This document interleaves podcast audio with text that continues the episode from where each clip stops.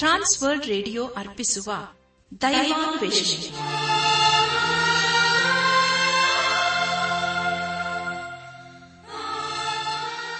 ಒಲಮೆಯ ಶ್ರೋತೃ ಬಾಂಧವರೇ ಸೋಮವಾರದಿಂದ ಶುಕ್ರವಾರದವರೆಗೆ ಪ್ರಸಾರ ಮಾಡುವ ದೈವಾನ್ವೇಷಣೆ ಎಂಬ ಆಧ್ಯಾತ್ಮಿಕ ಕಾರ್ಯಕ್ರಮದಲ್ಲಿ ಪಾಲ್ಗೊಳ್ಳಲು ನಿಮ್ಮೆಲ್ಲರನ್ನು ಸಂತೋಷದಿಂದ ಆಹ್ವಾನಿಸುತ್ತೇವೆ. ದೈವಾನ್ವೇಷಣೆ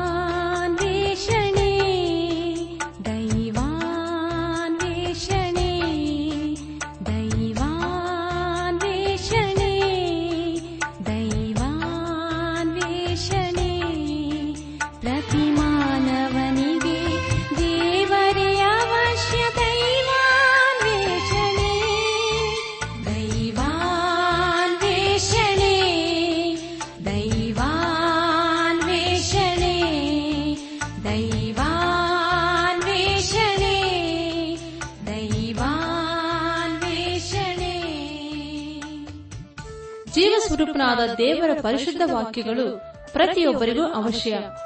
ಜೇನುತುಪ್ಪಕ್ಕಿಂತಲೂ ಸಿಹಿಯಾಗಿದ್ದು, ಅಂಧಕಾರದಲ್ಲಿರುವವರಿಗೆ ಬೆಳಕನ್ನು ನೀಡಿ, ದೈನಂದಿನ ಜೀವಿತಕ್ಕೆ ಮಾರ್ಗದರ್ಶನ ನೀಡುವ ವಾಕ್ಯಗಳನ್ನು ನಿಮ್ಮೆಲ್ಲರಿಗೆ ತಿಳಿಸುವುದೇ ನಮ್ಮ ಉದ್ದೇಶ. ಆದ್ದರಿಂದ ಪ್ರಿಯರೇ ಪ್ರಾರ್ಥನಾ ಪೂರ್ವಕವಾಗಿ ಆಲಿಸಲು ಸಿದ್ಧರಾಗುವಂತೆ ಈ ಸುಂದರವಾದ ಗೀತೆಯನ್ನು ಪ್ರಸಾರ ಮಾಡುತ್ತಿದ್ದೇವೆ. ಬನ್ನಿ ಪ್ರಿಯರೇ, ಆಲಿಸಿರಿ.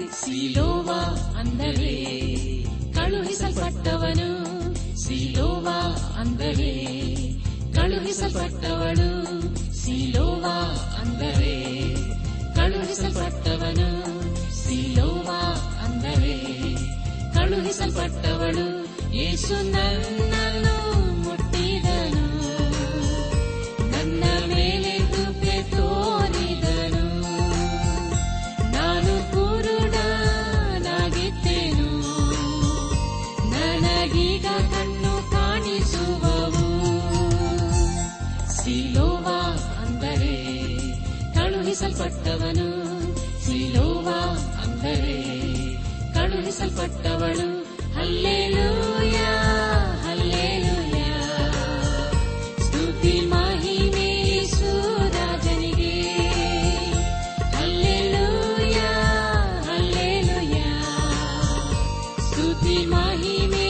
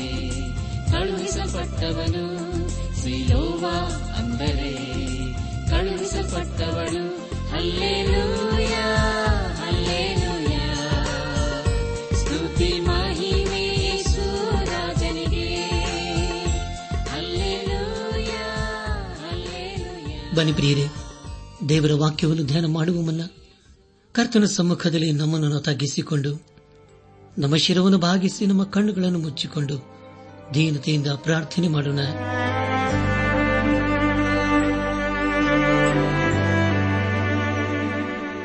ಎಲ್ಲ ಆಶೀರ್ವಾದಗಳಿಗೂ ಮೂಲ ಕಾರಣನಾದ ನಮ್ಮ ರಕ್ಷಕನಲ್ಲಿ ತಂದೆಯಾದ ದೇವರೇ ಇನ್ನ ಪರಿಶುದ್ಧವಾದ ನಾಮವನ್ನು ಕೊಂಡಾಡಿ ಹಾಡಿ ಸ್ತುತಿಸುತ್ತವೆ. ಕರ್ತನೆ ದೇವಾದಿ ದೇವನೇ ರಾಜಾಧಿರಾಜನೇ ನಿನ್ನ ನಮ್ಮ ಜೀವಿತ ಕಾಲವೆಲ್ಲ ನಂಬಿಗಸ್ತನಾಗಿದ್ದುಕೊಂಡು ಅನು ದಿನವೂ ನಮ್ಮನ್ನು ಪರಿಪಾಲಿಸುತ್ತಾ ಬಂದಿರುವುದಕ್ಕಾಗಿ ಸ್ತೋತ್ರಪ್ಪ.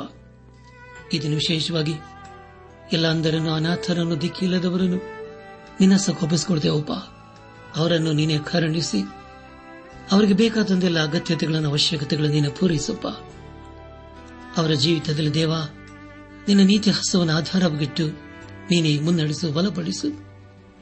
ನಾವೆಲ್ಲರೂ ಆತ್ಮೀಕ ರೀತಿಯಲ್ಲಿ ನಿನ್ನವರಾಗಿ ಜೀವಿಸುತ್ತ ಒಂದು ದಿವಸ ನಾವೆಲ್ಲರೂ ನಿನ್ನ ಮಹಿಮೆಯಲ್ಲಿ ಕಂಡು ಬರಲು ಕೃಪೆ ತೋರಿಸು.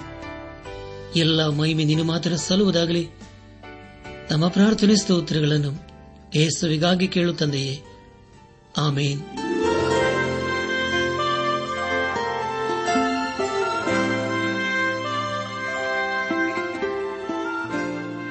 ಕರ್ತನಲ್ಲಿ ಪ್ರಿಯ ಸಹೋದರ ಸಹೋದರಿಯರೇ ದೇವರ ವಾಕ್ಯವನ್ನು ಧ್ಯಾನ ಮಾಡುವ ಮುನ್ನ ನಿಮ್ಮ ನಿಮ್ಮ ಸತ್ಯವೇದ ಪೆನ್ನು ಪುಸ್ತಕದೊಂದಿಗೆ ಸಿದ್ದರಾಗಿದ್ದಿರಲ್ಲವೇ ಹಾಗಾದರೆ ಪ್ರಿಯರೇ, ಪ್ರಾರ್ಥನಾ ಪೂರ್ವಕವಾಗಿ ದೇವರ ವಾಕ್ಯವನ್ನು ಧ್ಯಾನ ಮಾಡೋಣ. ಖಂಡಿತವಾಗಿ ದೇವರು ತನ್ನ ಜೀವನ ವಾಕ್ಯಗಳ ಮೂಲಕ ನಮ್ಮನ್ನು ಆಶೀರ್ವಿಸಲಿದ್ದಾನೆ ಕಳೆದ ಕಾರ್ಯಕ್ರಮದಲ್ಲಿ ನಾವು ಪರವಾದಿಯದ ಎರೆಮೀನು ಬರೆದ ಪ್ರಲಾಪಗಳ ಪುಸ್ತಕದ ಪೀಠಿಗ ಭಾಗ ಹಾಗೂ ಒಂದನೇ ಅಧ್ಯಾಯ ಒಂದರಿಂದ ಹದಿನೆಂಟನೇ ವಚನಗಳನ್ನು ಧ್ಯಾನ ಮಾಡಿಕೊಂಡು ಅದರ ಮೂಲಕ ನಮ್ಮ ನಿಜ ಜೀವಿತಕ್ಕೆ ಬೇಕಾದ ಅನೇಕ ಆತ್ಮಿಕ ಪಾಠಗಳನ್ನು ಕಲಿತುಕೊಂಡು ಅನೇಕ ರೀತಿಯಲ್ಲಿ ಆಶೀರ್ವಿಸಲ್ಪಟ್ಟಿದ್ದೇವೆ ಇದೆಲ್ಲ ದೇವರ ಮಹಾಕೃಪೆ ಹಾಗೂ ಸಹಾಯವಾಗಿದೆ. ದೇವರಿಗೆ ಮಹಿಮೆಯುಂಟಾಗಲಿ. ಇಂದು ನಾವು ಪ್ರವಾದಿಯಾದ ಎರೆಮೀನು ವರದ ಪ್ರಲಾಪಗಳ ಎರಡರಿಂದ ಐದನೇ ಅಧ್ಯಾಯಗಳನ್ನು ಧ್ಯಾನ ಮಾಡಿಕೊಳ್ಳೋಣ. ಮುಂದೆ ಮುಂದೆ ನಾವು ಧ್ಯಾನ ಮಾಡುವಂತಹ ಎಲ್ಲ ಹಂತಗಳಲ್ಲಿ ದೇವರನ್ನು ಆಚರಿಸಿಕೊಂಡು ಮುಂದೆ ಮುಂದೆ ಸಾಗೋಣ. ಎರಡನೇ ಅಧ್ಯಾಯದಲ್ಲಿ ನಾವು ಎರಡನೇ ಶೋಕಗೀತೆ ಕುರಿತು ತಿಳಿಕೊಳ್ಳುತ್ತೇವೆ. ಎರಡನೇ ಅಧ್ಯಾಯ, ಐದನೇ ವಚನದಲ್ಲಿ ಹೀಗೆ ಓದುತ್ತೇವೆ. ಕರ್ತನು ವೈರಿಯಾಗಿ ಇಸ್ರಾಯೇಲನ್ನು ನುಂಗಿದ್ದಾನೆ. ಅದರ ಅರಮನೆಗಳನ್ನೆಲ್ಲ ತಿಂದುಬಿಟ್ಟು ಅದರ ಕೋಟೆ ಕೊತ್ತಲುಗಳನ್ನು ನಾಶ ಮಾಡಿದ್ದಾನೆ. ಯಹೂದ ಸೀಮೆಯಲ್ಲಿ ಅರಚಾಟ, ಕಿರಿಚಾಟವನ್ನು ಹೆಚ್ಚಿಸಿದ್ದಾನೆ ಎಂಬುದಾಗಿ. ಪ್ರಿಯ ದೇವಜನರೇ ಅರಸನಾದ ನಬಕತ್ ನೇಚರನು ಮಾಡಿದ್ದು ಸರಿ ಎಂಬುದಾಗಿ ದೇವರು ಹೇಳುತ್ತಿದ್ದಾನೆ. ಅದರ ಹೊಣೆಯನ್ನು ದೇವರೇ ಹೊತ್ತುಕೊಳ್ಳುತ್ತಿದ್ದಾನೆ. ಸರ್ವಶಕ್ತನಾದ ದೇವರು, ಯರೂಸೆಲೆಮನ್ನು ಹಾಳು ಮಾಡುವುದಕ್ಕೆ ನಬಕತ್ ನೇಚರನಿಗೆ ಅವಕಾಶ ಕೊಟ್ಟನು. ಸರ್ವಶಕ್ತನಾದ ದೇವರು ಸರಳರನ್ನು ದಂಡಿಸುವುದಕ್ಕೆ ನಬಕತ್ ನೇಚರನನ್ನು ಅಶ್ವರ್ಯರನ್ನು ಉಪಯೋಗಿಸಿಕೊಂಡನು. ಪ್ರಿಯ ದೇವಜನರೇ ನಮ್ಮ ಜೀವಿತದಲ್ಲಿ ಆಗುವ ಅನೇಕ ಪರಿಸ್ಥಿತಿ ಹಾಗೂ ಘಟನೆಗಳ ಕುರಿತು ನಾವು ಎಂದಾದರೂ ಆಲೋಚಿಸಿದ್ದೇವಾ? ಒಂದು ವೇಳೆ ನಮ್ಮನ್ನು ಯಾರಾದರೂ ಬಾಧೆಪಡಿಸುವುದಾದರೆ ಅದಕ್ಕೆ ನಮ್ಮ ಪ್ರತಿಕ್ರಿಯೆ ಏನಾಗಿರುತ್ತದೆ?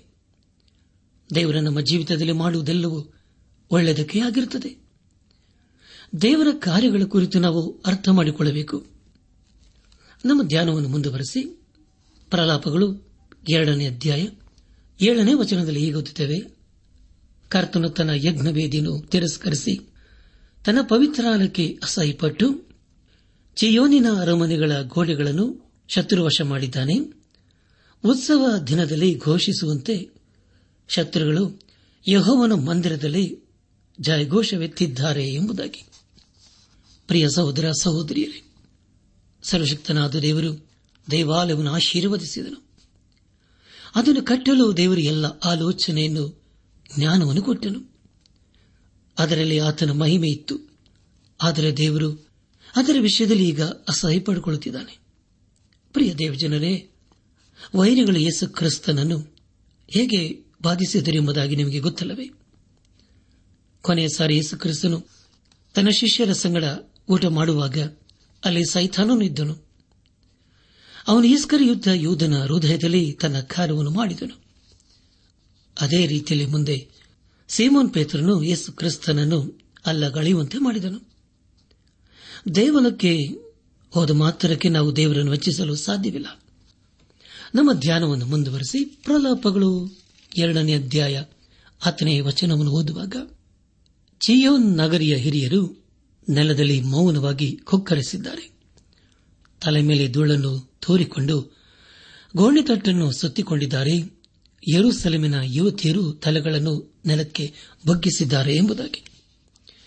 ಪ್ರಿಯ ದೇವಜನರೇ, ಇದರ ಮೂಲಕ ನಾವು ತಿಳಿದುಕೊಳ್ಳುವುದೇನೆಂದರೆ ಎಲ್ಲರೂ ದುಃಖದಲ್ಲಿದ್ದಾರೆ ಎಂಬುದಾಗಿ. ಮುಂದೆ ನಾವು ಹನ್ನೊಂದನೇ ವಚನದಲ್ಲಿ ಈಗ ಓದುತ್ತೇವೆ. ನೀರು ಸುರಿದು ಸುರಿದು ನನ್ನ ಕಣ್ಣು ಇಂಗಿ ಹೋಗಿದೆ. ನನ್ನ ಕರಳು ಕೊದಿಯುತ್ತದೆ. ನನ್ನ ಜನವೆಂಬ ಯುವತಿಯು ಹಾಳಾಗಿ ಮಕ್ಕಳು, ಮರಿಗಳು ಪಟ್ಟಣದ ಚೌಕಗಳಲ್ಲಿ ಮೂರ್ಛೆ ಹೋದದರಿಂದ ನನ್ನ ಕರಳು ಕರಗಿದೆ ಎಂಬುದಾಗಿ. ಕರ್ತನಲ್ಲಿ ಪ್ರಿಯರಾದವರೇ ಎರೆಮೀನು ಕಣ್ಣೀರಿಟ್ಟನು ಹಾಗೂ ಇದೆಲ್ಲವನ್ನು ಕಂಡು ಅವನ ಹೃದಯ ಒಡೆದು ಹೋಯಿತು. ಪ್ರಿಯರೇ, ನಮ್ಮಲ್ಲಿ ಎಷ್ಟು ಮಂದಿ ದೇವರ ಕಾರ್ಯವನ್ನು ಮಾಡುವುದಕ್ಕೆ ಸಿದ್ದರಾಗಿದ್ದೇವೆ ದೇವರಿಗೆ ನಮ್ಮನ್ನೇ ಒಪ್ಪಿಸಿಕೊಡಲು ನಾವೆಂದಾದರೂ ಸಿದ್ದರಾಗಿದ್ದೇವೆಯೋ ಎರಡನೇ ಅಧ್ಯಾಯ ಹದಿನೈದನೇ ವಚನದಲ್ಲಿ ಹೀಗೆ ಓದುತ್ತೇವೆ. ಹಾದು ಹೋಗುವವರೆಲ್ಲರೂ ನಿನ್ನನ್ನು ನೋಡಿ ಚಪ್ಪಾಳೆ ಹೊಡೆಯುತ್ತಾರೆ. ಯರುಸಲೆಂ ನಗರಿಯನ್ನು ಕಂಡು, ಆಹಾ, ಪರಿಪೂರ್ಣ ಸುಂದರಿ, ಸಮಸ್ತ ಲೋಕ ಸಂತೋಷಣಿ ಅನ್ನಿಸಿಕೊಳ್ಳುತ್ತಿದ್ದ ಪ್ರಿಯು, ಇದೆಯೋ ಚೀಚೆ ಎಂದು ತಲೆಯಾಡಿಸುತ್ತಾರೆ ಎಂಬುದಾಗಿ. ಪ್ರಿಯರೇ, ಇದು ಎಂಥ ದುಃಖಕರವಾದಂತಹ ಸಂಗತಿಯಲ್ಲವೇ? ಈಗ ವೈರಿಗಳು ಯರುಸಲಮನ್ನು ಕಂಡು ಹಾಸ್ಯ ಮಾಡುತ್ತಿದ್ದಾರೆ. ಇಲ್ಲಿಗೆ ಎರೆಮೀನು ಪ್ರಲಾಪಗಳ ಎರಡನೇ ಅಧ್ಯಾಯವು ಮುಕ್ತಾಯವಾಯಿತು. ಇಲ್ಲಿವರೆಗೂ ದೇವಾದ ದೇವನೇ ನಮ್ಮ ನಡೆಸಿದನು, ದೇವರಿಗೆ ಮಹಿಮೆಯುಂಟಾಗಲಿ. ಮುಂದೆ ನಾವು ಮೂರನೇ ಅಧ್ಯಾಯವನ್ನು ಧ್ಯಾನ ಮಾಡಿಕೊಳ್ಳೋಣ. ಇದರಲ್ಲಿ ನಾವು ಮೂರನೇ ಶೋಕ ಗೀತೆಯ ಕುರಿತು ತಿಳಿಕೊಳ್ಳುತ್ತೇವೆ.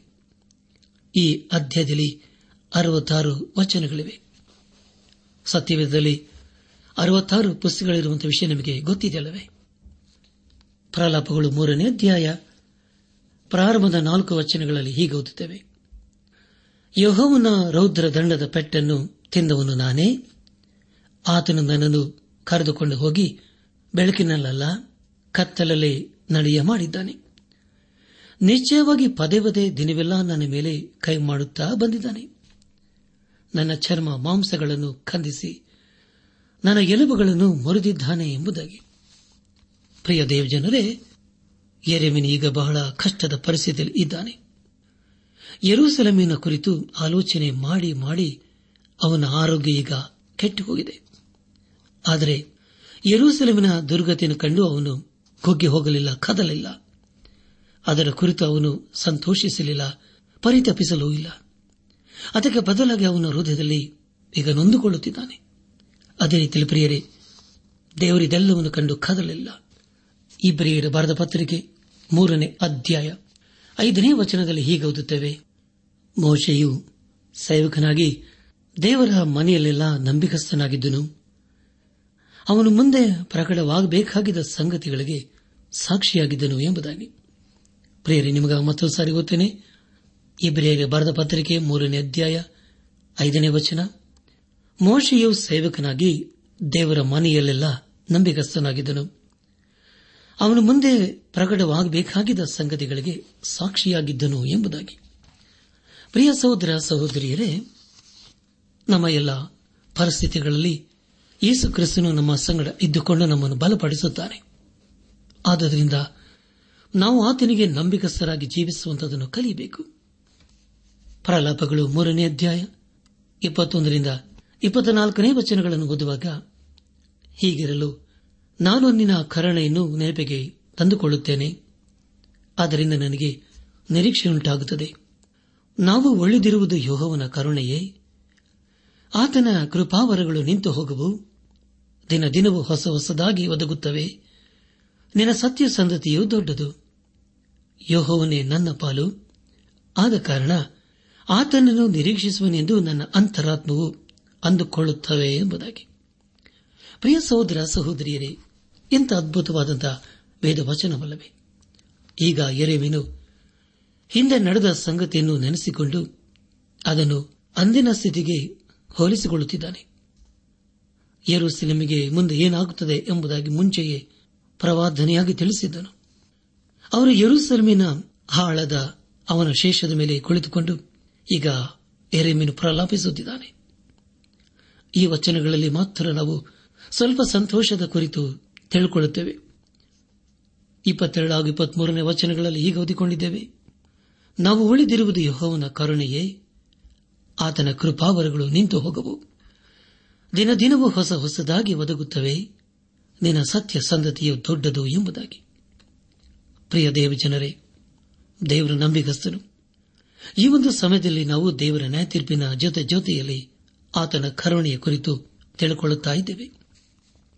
ಒಂದು ವೇಳೆ ಆತನ ಕರುಣೆ ಜೀವಿತದಲ್ಲಿ ಇಲ್ಲದೆ ಹೋಗಿದ್ದೆಯಾದರೆ ಅವರು ಸಂಪೂರ್ಣವಾಗಿ ನಾಶವಾಗಿ ಹೋಗುತ್ತಿದ್ದರು. ಸರ್ವಶಕ್ತನಾದ ದೇವರು ನಂಬಿಗಸ್ತನಾದದರಿಂದ ಅವರನ್ನು ಉಳಿಸಿ ನಡೆಸಿದನು. ದೇವರ ಬ್ರಾಹ್ಮನಿಗೆ ವಾಗ್ದಾನ ಮಾಡಿದನು.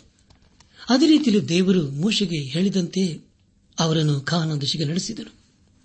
ಅದೇ ರೀತಿಯಲ್ಲಿ ಪ್ರಿಯರಿ, ಮುಂದೆ ದೇವರು ಯಹುಶವನಿಗೆ ಹೇಳಿದಂತೆ ನಡುಕೊಂಡನು. ನಂತರ ದಾವಿದನಿಗೆ ವಾಗ್ದಾನ ಮಾಡಿ, ನಿನ್ನ ಸಂತತಿಯಿಂದಲೇ ಬರುವವನು ನನ್ನ ಸಿಂಹಾಸನ ಮೇಲೆ ಕುಳಿತುಕೊಳ್ಳುತ್ತಾನೆ ಎಂಬುದಾಗಿ ಬಹಳ ಸ್ಪಷ್ಟವಾಗಿ ಹೇಳಿದನು. ಪ್ರಿಯ ದೇವಜನರೇ, ಪಾಪದ ಕುರಿತು ಈಗಾಗಲೇ ದೇವರು ಅನೇಕ ಸಾರಿ ಪ್ರವಾದಿಗಳ ಮೂಲಕ ಎಚ್ಚರಿಸಿದ್ದಾನೆ. ದೇವರು ಮಾಡುವುದೆಲ್ಲವೂ ನೀತಿಯಿಂದಲೇ ಕೂಡಿರುತ್ತದೆ. ಇಸ್ರಾಯೇಲರನ್ನು ದೇವರು ದಂಡಿಸಿದನು, ಆದರೆ ಅವರನ್ನು ಸಂಪೂರ್ಣವಾಗಿ ನಾಶ ಮಾಡಲಿಲ್ಲ ಇಲ್ಲಿಗೆ ಪ್ರವಾದಿಯಾದ ಎರೆಮೀನು ಬರೆದ ಪ್ರಲಾಪಗಳ ಮೂರನೇ ಅಧ್ಯಾಯವು ಮುಕ್ತಾಯವಾಯಿತು. ಇಲ್ಲಿವರೆಗೂ ದೇವಾದ ದೇವನೇ ನಮ್ಮ ನಡೆಸಿದನು, ದೇವರಿಗೆ ಮಹಿಮೆ ಉಂಟಾಗಲಿ. ಮುಂದೆ ನಾವು ನಾಲ್ಕನೇ ಅಧ್ಯಾಯವನ್ನು ಧ್ಯಾನ ಮಾಡಿಕೊಳ್ಳೋಣ.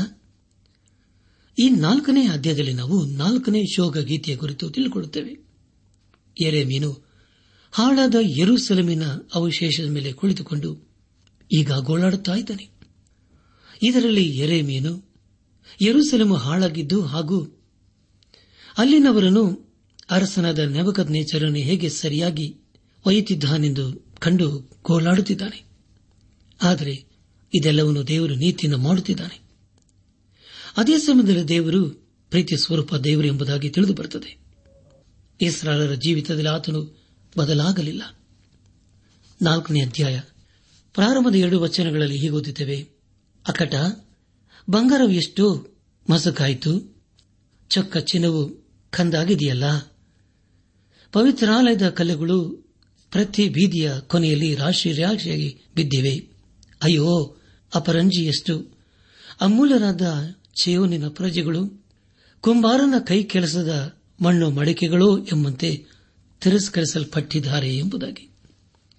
ನನ್ನಾತ್ಮೀಕ ಸಹೋದರ ಸಹೋದರಿಯರೇ, ದಯಮಾಡಿ ಗಮನಿಸಿ. ಇಲ್ಲಿ ಪ್ರವಾದಿದೆ ಎರೆಮೀನು ಯರೂಸಲೇಮಿನ ಯವನಸ್ಥರನ್ನು ಬಂಗಾರಕ್ಕೆ ಹೋಲಿಸುತ್ತಿದ್ದಾನೆ. ಆದರೆ ಈಗ ಅವರು ಕೊಂಬಾರನ ಕೈಯಲ್ಲಿ ಕೆಟ್ಟು ಹೋದ ಮಣ್ಣಿನಂತೆ ಇದ್ದಾರೆ. ಪ್ರಿಯ ದೇವಜನರೇ, ಅನೇಕರು ತಮ್ಮ ವಿಷಯದಲ್ಲಿ ಹೆಚ್ಚಳ ಪಟ್ಟುಕೊಳ್ಳುತ್ತಾರೆ ಅಪ್ಪೋಸನದ ಪೌಲನು ತಿಮೋತಿನ ಬರೆದಂತ ಎರಡನೇ ಪತ್ರಿಕೆಯಲ್ಲಿ ವಿಶ್ವಾಸಿಗಳನ್ನು ಉಪಯೋಗವಾಗದ ಜೇಡಿಮಣಿಗೆ ಹೋಲಿಸಿದ್ದಾನೆ. ಪ್ರಿಯ ದೇವಜನರೇ, ಅಂಥದನ್ನು ಯಾವುದಕ್ಕಾಗಿ ಉಪಯೋಗವಾಗುತ್ತದೆ ನಾವು ಎಂದಾದರೂ ದೇವರಿಗೆ ನಮ್ಮನ್ನು ಸಮರ್ಪಿಸಿಕೊಂಡಿದ್ದೇವೋ? ಮಾನವನು ಹೇಳಿದಾಗೆ ಎಲ್ಲವೂ ನಡೆಯುವುದಿಲ್ಲ. ಯೇಸು ಕ್ರಿಸ್ತನು ಗಲೀಲಾಯದಲ್ಲಿ ನಡೆದ ಮದುವೆಗೆ ಹೋದ ಸಂಗತಿಯು ನಿಮಗೆ ಗೊತ್ತಿದೆಯಲ್ಲವೇ? ಅಲ್ಲಿ ಆತನು ನೀರನ್ನು ದ್ರಾಕ್ಷಾರಸವನ್ನಾಗಿ ಮಾಡಿದ ಸಂಗತಿ ನಿಮಗೆ ಗೊತ್ತಿದೆಯಲ್ಲವೇ? ನೀರು ಅದು ದೇವರ ವಾಕ್ಯಗೆ ಹೋಲಿಕೆಯಾಗಿದೆ. ಅಂತಹ ಹಳೆಯ ಪಾತ್ರೆಯನ್ನು ದೇವರು ತನ್ನ ವಾಕ್ಯದಿಂದ ತುಂಬಿಸಿ ಉಪಯೋಗಿಸುತ್ತಾನೆ. ದೇವರಿಗೆ ಸ್ತೋತ್ರವಾಗಲಿ. ನಮ್ಮ ಧ್ಯಾನವನ್ನು ಮುಂದುವರೆಸಿ ಏರೆಮೀನು ಬರೆದ ಪ್ರಲಾಪಗಳು, ನಾಲ್ಕನೇ ಅಧ್ಯಾಯ. ನಾಲ್ಕನೇ ವಚನವನ್ನು ಓದುವಾಗ, ಮೊಲೆಕೂಸಿನ ನಾಲಗೆಯು ದಾಹದಿಂದ ಸೇದಿ ಹೋಗಿದೆ ಅನ್ನ ಬೇಕೆನ್ನುವ ಎಳೆಯ ಮಕ್ಕಳಿಗೆ ಯಾರು ಅನ್ನ ವಿಕ್ಕರು ಎಂಬುದಾಗಿ. ಪ್ರಿಯರೇ, ಇದು ಎಂಥ ದುಃಖಕರವಾದಂಥ ಸಂಗತಿಯಲ್ಲವೇ? ಅರಸನಾದ ನೆವಕತ್ ನೇಚರನು ಯರೂಸಲಮನ್ನು ಆಕ್ರಮಣ ಮಾಡುವ ವಿಷಯ ಅದು ಭಯಂಕರವಾಗಿದೆ. ಜನರ ಒಳಗಡೆ ಬಾದಿಯಲ್ಲಿ ಕುಗ್ಗಿ ಹೋಗಿದ್ದಾರೆ. ಅವರ ಮಕ್ಕಳು ಈಗ ಕೊಲ್ಲಲ್ಪಟ್ಟಿದ್ದಾರೆ.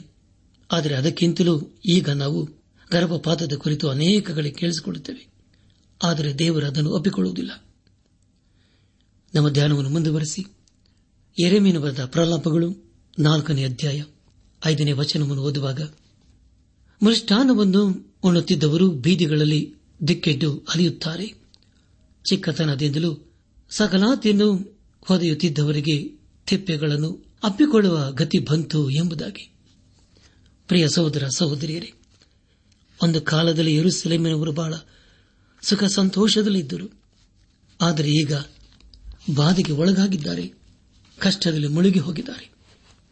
ನಾಲ್ಕನೇ ಅಧ್ಯಾಯ ಆರನೇ ವಚನವನ್ನು ಓದುವಾಗ ಯಾರ ಕೈಯೂ ಸೋಕದೆ ಕ್ಷಣ ಮಾತ್ರದಲ್ಲಿ ಹಾಳಾದ ಸೌಧಮಿನ ಪಾಪಕ್ಕಿಂತಲೂ ನನ್ನ ಪ್ರಜೆಯ ಅಧರ್ಮವು ಹೆಚ್ಚಾಯ್ತಲ್ಲ ಎಂಬುದಾಗಿ.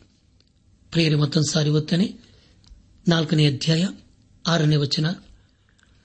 ಯಾರ ಕೈಯೂ ಸೋಕದೆ ಕ್ಷಣ ಮಾತ್ರದಲ್ಲಿ ಹಾಳಾದ ಸೌದೋಮಿನ ಪಾಪಕ್ಕಿಂತಲೂ ನನ್ನ ಪ್ರಜೆಯ ಅಧರ್ಮವು ಹೆಚ್ಚಾಯಿತಲ್ಲ ಎಂಬುದಾಗಿ. ಪ್ರಿಯ ಸಹೋದರ ಸಹೋದರಿಯರೇ ದೇವರ ಸೌಧಂ ಗೊಮರಿಗೆ ನ್ಯಾಯ ತೀರಿಸಿದನು.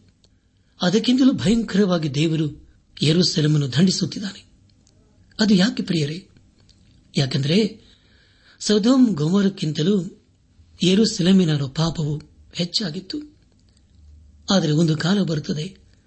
ಆಗ ದೇವರು ತನಗೆ ಅವಿಧೇಯರಾದವರನ್ನು ನ್ಯಾಯ ತೀರ್ಪಿಗೆ ಗುರಿ ಮಾಡುತ್ತಾನೆ. ಈಗ ಆತನು ಕರುಣೆಯನ್ನು ತೋರಿಸುತ್ತಾ ಇದ್ದಾನೆ.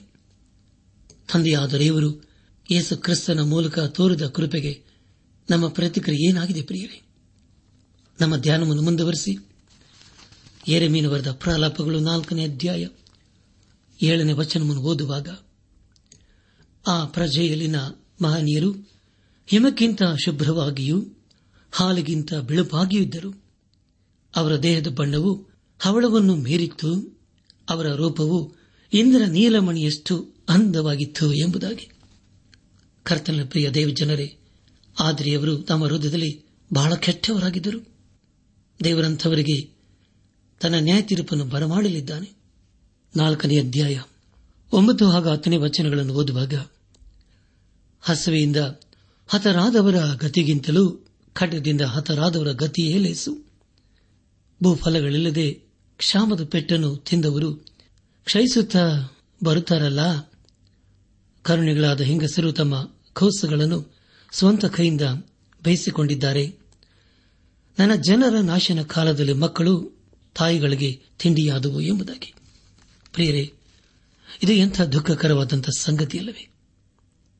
ಇದಕ್ಕಿಂತಲೂ ಭಯಂಕರವಾದಂಥ ಬಾಧೆಯು ಕ್ರಿಸ್ತ ಶಕ ಎಪ್ಪತ್ತರಲ್ಲಿ ಯರುಸಲೆಮೆಗೆ ಬಂದಿತು.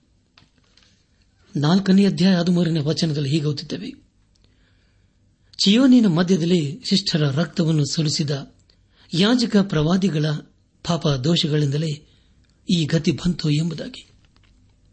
ಪ್ರಿಯರಾದವರೇ, ಈ ಎಲ್ಲ ಅನಾಹುತಕ್ಕೆ ಕಾರಣವೇನೆಂದರೆ ಸುಳ್ಳು ಪ್ರವಾದಿಗಳು ಹಾಗೂ ಸುಳ್ಳು ಯಾಜಕರಾಗಿದ್ದರು. ಅವರು ದೇವರ ವಿಷಯದಲ್ಲಿ ಬಹಳ ತಪ್ಪಾಗಿ ಬೋಧಿಸಿದರು. ಒಂದು ವೇಳೆ ಪ್ರಿಯರೇ, ಒಬ್ಬ ಬೋಧಕರು ದೇವರು ಆಗಿದ ಕುರಿತು ಸರಿಯಾಗಿ ಬೋಧಿಸದೆ ಹೋದರೆ ಪರಿಸ್ಥಿತಿ ಬಹು ಗಂಭೀರವಾಗಿರುತ್ತದೆ ಹದಿನಾರನೇ ವಚನದಲ್ಲಿ, ಪ್ರಿಯ ದೇವ ಜನರೇ ಜನರು ಯಾಜಕರು ಹೇಳಿದ್ದನ್ನು ಕೇಳಲಿಲ್ಲ. ಎರೆಮೀನು ದೇವರು ನೇಮಿಸಿದಂತ ಪ್ರವಾದಿಯಾಗಿದ್ದನು. ಆದರೆ ಜನರು ಅವನ ಮಾತನ್ನು ಕೇಳಲಿಲ್ಲ. ಈ ಕಾರಣದಿಂದ ದೇವರು ಅವರಿಗೆ ನ್ಯಾಯ ತೀರ್ಪು ಬರಮಾಡಿದನು. ಹದಿನೇಳನೇ ವಚನದಲ್ಲಿ ಹೀಗೆ ಓದುತ್ತೇವೆ, ನಮಗೆ ಬರತಕ್ಕ ಸಹಾಯವನ್ನು ವ್ಯರ್ಥವಾಗಿ ಎದುರು ನೋಡಿ ನೋಡಿ ಕಣ್ಣು ಮೊಬ್ಬಾಯಿತು ನಮ್ಮನ್ನು ಉದ್ದರಿಸಲಾರದ ಜನಾಂಗದ ಆಗಮನವನ್ನು ನಮ್ಮ ಕೋವರದಲ್ಲಿ ಕಾದುಕೊಂಡಿದ್ದೇವಲ್ಲ ಎಂಬುದಾಗಿ. ಪ್ರಿಯ ಸಹೋದರ ಸಹೋದರಿಯರೇ, ದೇವರ ಯಹೂದಕ್ಕೆ ನೀವು ಸಹಾಯಕ್ಕಾಗಿ ಐಗುಪ್ತವನ್ನು ಕೈಚಾಚಬಾರದೆಂಬುದಾಗಿ ಹೇಳಿದನು. ಆದರೆ ಅವರು ದೇವರ ಮಾತನ್ನು ಉಲ್ಲಂಘನೆ ಮಾಡಿ ಕೊನೆಗೆ ನಾಶವಾದರು. ಇಪ್ಪತ್ತರಿಂದ ಇಪ್ಪತ್ತೆರಡನೇ ವಚನಗಳನ್ನು ಓದುವಾಗ, ಪ್ರಿಯ ದೇವಜನರೇ ಈ ವಚನಗಳ ಮೂಲಕ ನಾವು ತಿಳಿದುಕೊಳ್ಳುವುದೇನೆಂದರೆ ದೇವರು ಅವರನ್ನು ದಂಡಿಸಿದ ಮೇಲೆ ಅವರು ಶಾಶ್ವತವಾದ ದೇಶಕ್ಕೆ ಒಂದು ದಿನ ಸೇರಿಸುತ್ತಾನೆ ಎಂಬುದಾಗಿ. ಇಲ್ಲಿಗೆ ಏರೆಮೀನು ಬರೆದ ಪ್ರಾಣಪಗಳ ನಾಲ್ಕನೇ ಅಧ್ಯಾಯವು ಮುಕ್ತಾಯವಾಯಿತು. ಇಲ್ಲಿವರೆಗೂ ದೇವಾದ ದೇವನೇ ನಮ್ಮ ನಡೆಸಿದನು. ದೇವರಿಗೆ ಮಹಿಮೆಯುಂಟಾಗಲಿ. ಮುಂದೆ ನಾವು ಕೊನೆಯ ಅಧ್ಯಾಯ ಅಂದರೆ ಐದನೇ ಅಧ್ಯಾಯವನ್ನು ಧ್ಯಾನ ಮಾಡಿಕೊಳ್ಳೋಣ. ಪ್ರಿಯ ಸಹೋದರ ಸಹೋದರಿಯರೇ, ಇದರಲ್ಲಿ ನಾವು ಎರೆಮೀನ ಕೊನೆ ಪ್ರಾರ್ಥನೆಯ ಕುರಿತು ಕೇಳಿಸಿಕೊಳ್ಳುತ್ತೇವೆ. ಐದನೇ ಅಧ್ಯಾಯ, ಹತ್ತನೇ ವಚನದಲ್ಲಿ ಹೀಗೆ ಓದುತ್ತೇವೆ. ಕ್ಷಾಮಕಾಲದ ಜ್ವರದಿಂದ ನಮ್ಮ ಚರ್ಮವು ಒಲೆಯಂತೆ ಸುಡುತ್ತದೆ ಎಂಬುದಾಗಿ. ಯಹೂದವು ತನ್ನ ಗೌರವವನ್ನು ಹಾಳು ಮಾಡಿಕೊಂಡಿತು. ಅದಕ್ಕೆ ಕಾರಣ ಅವರು ದೇವರ ಮಾತಿಗೆ ಅವಿಧೇಯರಾದದೇ ಆಗಿತ್ತು. ಹನ್ನೊಂದರಿಂದ ಹದಿಮೂರನೇ ವಚನಗಳ ಮೂಲಕ ನಾವು ತಿಳಿದುಕೊಳ್ಳುವುದು ಏನೆಂದರೆ ಎಲ್ಲರೂ ಭಯಂಕರವಾದ ಬಾಧೆಗೆ ಒಳಗಾಗಿದ್ದಾರೆ ಎಂಬುದಾಗಿ. ಕೊನೆಯದಾಗಿ, ಪ್ರವಾದಿಯದ ಏರೆಮೀನು ಬರೆದ ಪ್ರಾಲಾಪಗಳು, ಐದನೇ ಅಧ್ಯಾಯ, ಹತ್ತೊಂಬತ್ತರಿಂದ ಇಪ್ಪತ್ತೊಂದನೇ ವಚನಗಳನ್ನು ಓದುವಾಗ, ಯಹೋವನೇ, ನೀನು ಶಾಶ್ವತವಾಗಿ ನೆಲೆಗೊಂಡಿದ್ದೀ? ತಲತಲಾಂತರಕ್ಕೂ ನಿನ್ನ ಸಿಂಹಾಸನವು ಸ್ಥಿರವಾಗಿರುವುದು, ನೀನು ನಮ್ಮನ್ನು ಸಂಪೂರ್ಣವಾಗಿ ಮರೆತಿರುವುದಕ್ಕೆ ಏಕೆ ನಮ್ಮನ್ನು ಇಷ್ಟು ಕಾಲ ಕೈಬಿಟ್ಟಿದ್ದಿ? ಯಹೋವನೇ, ನೀನು ನಮ್ಮ ಮೇಲೆ ಬಲ ಸಿಟ್ಟುಕೊಂಡು ನಮ್ಮನ್ನು ಸಂಪೂರ್ಣವಾಗಿ ತ್ಯಜಿಸಿಬಿಟ್ಟಿಯೋ ಏನೋ, ನಮ್ಮನ್ನು ನಿನ್ನ ಕಡೆಗೆ ತಿರುಗಿಸು. ನೀನು ತಿರುಗಿಸಿದ ಹಾಗೆ ತೇಗುವೆವು. ಪೂರ್ವಕಾಲದ ಸುಸ್ಥಿತಿಯನ್ನು ನಮಗೆ ಮತ್ತೆ ದಯಪಾಲಿಸು ಎಂಬುದಾಗಿ. ಪ್ರಿಯ ಸಹೋದರ ಸಹೋದರಿಯರೇ, ಪ್ರವಾದಿದ ಎರೆಮೀನು ಜನರಿಗಾಗಿ ಪ್ರಾರ್ಥಿಸುವುದನ್ನು ಇಲ್ಲಿ ಕೇಳಿಸಿಕೊಂಡಿದ್ದೇವೆ. ಸಮಯ ಮಿಂಚಿ ಹೋಗುವುದಕ್ಕೆ ಮುಂಚಿತವಾಗಿ ನಾವು ದೇವರ ಕಡೆಗೆ ತಿರುಗಿಕೊಳ್ಳಬೇಕು. ಅದನ್ನು ದೇವರು ನಮ್ಮ ಜೀವಿತದಲ್ಲಿ ಅಪೇಕ್ಷಿಸುತ್ತಾನೆ. ಈ ಸಂದೇಶವನ್ನು ಆಲಿಸುತ್ತಿರುವ ಪ್ರಿಯ ಸಹೋದರ ಸಹೋದರಿಯರೇ, ದೇವರ ಮಾತಿಗೆ ವಿಧೇಯರಾಗಿ ಜೀವಿಸುತ್ತಾ, ಆತನನ್ನು ಘನಪಡಿಸುತ್ತಾ ಆತನ ಆಶೀರ್ವಾದಕ್ಕೆ ಪಾತ್ರರಾಗೋಣ. ಹಾಗಾಗುವಂತೆ ತಂದೆಯಾದ ದೇವರು ಯೇಸು ಕ್ರಿಸ್ತನ ಮೂಲಕ ನಮ್ಮೆಲ್ಲರನ್ನು ಆಶೀರ್ವದಿಸಿ ನಡೆಸಲಿ.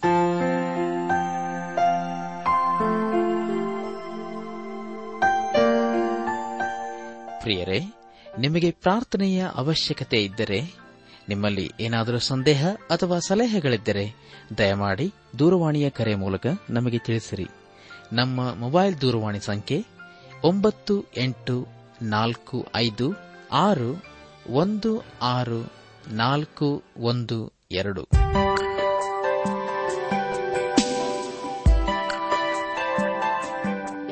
ನನ್ನ ಆತ್ಮೀಗ ಸಹೋದರ ಸಹೋದರಿಯರೇ ಇಂದು ದೇವರು ನಮಗೆ ಕೊಡುವ ವಾಗ್ದಾನ ಅಂತ್ಯಕಾಲದಲ್ಲಿ ಪ್ರತ್ಯಕ್ಷವಾಗುವುದಕ್ಕೆ ಸಿದ್ಧವಾಗಿರುವ ರಕ್ಷಣೆಯು ನಂಬುವರಾದ ನಿಮಗೆ ದೊರೆಯಬೇಕೆಂದು ದೇವರು ನಿಮ್ಮನ್ನು ತನ್ನ ಬಲದಿಂದ ಕಾಯುತ್ತಾನೆ. ಪೇದನ್ ಬರೆದ ಮೊದಲನೇ ಪತ್ರಿಕೆ, ಮೊದಲನೇ ಅಧ್ಯಾಯ ಐದನೇ ವಚನ.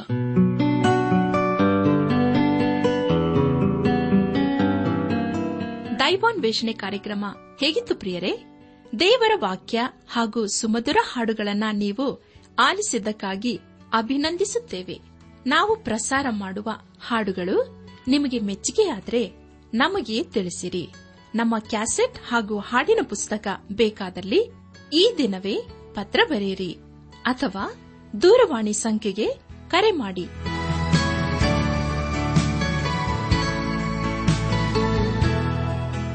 ನಮ್ಮ ವಿಳಾಸ ದೈವಾನ್ ವೇಷಣೆ ಟ್ರಾನ್ಸ್ ವರ್ಲ್ಡ್ ರೇಡಿಯೋ ಇಂಡಿಯಾ, ಟಪಾಲು ಸಂಖ್ಯೆ ನಾಲ್ಕು ಮೂರು ಎರಡು ಸೊನ್ನೆ, ಬೆಂಗಳೂರು ಐದು ಆರು ಸೊನ್ನೆ ಸೊನ್ನೆ ನಾಲ್ಕು ಮೂರು.